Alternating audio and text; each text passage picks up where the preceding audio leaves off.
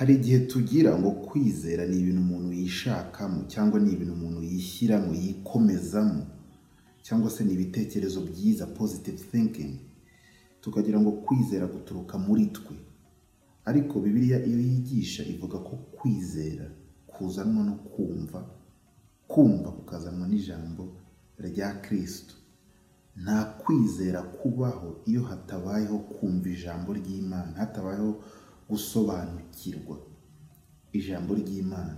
Umwuka wera akaguhishurira icyo rivuze n'icyo rikora, akaba ari byo wemera ukanizera. Uko niko kwizera kuza, ntabwo ari ibintu wishakamo, ahubwo ni ijambo ry'Imana. Bivuze ngo iyo ushaka gukuza urwego rwo kwizera, wongera imibanire, ubusabane n'ijambo ry'Imana.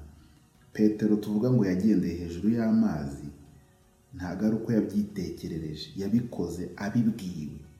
Abwirwa guhaguruka mu bwato akaza, atera intambwe ebyiri eshatu agendera hejuru y'amazi. Ntabwo byabaye kuko yabyitekerereje, byabaye kuko yabwiwe na Kristo ngo naze natambuke. Kwizera si ibyo wishakamo, kwizera ni ukumva, ni uguhishurirwa ijambo ry'Imana. Uko biba kenshi mu buzima niko urushaho kugenda ukura mu rwego rwo kwizera.